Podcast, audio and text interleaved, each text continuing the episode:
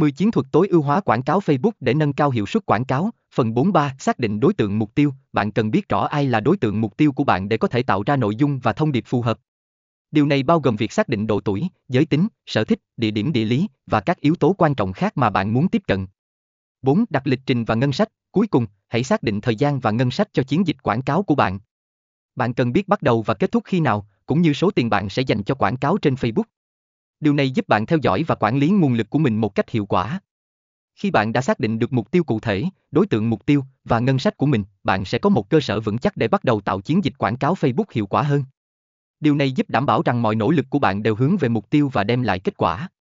4. Chiến thuật 2. Mục tiêu hóa đúng đối tượng mục tiêu hóa là một phần quan trọng trong việc tối ưu hóa chiến dịch quảng cáo Facebook. Khi bạn định hình đúng đối tượng mà bạn muốn tiếp cận, bạn có cơ hội cao hơn để tạo ra sự tương tác và chuyển đổi tích cực.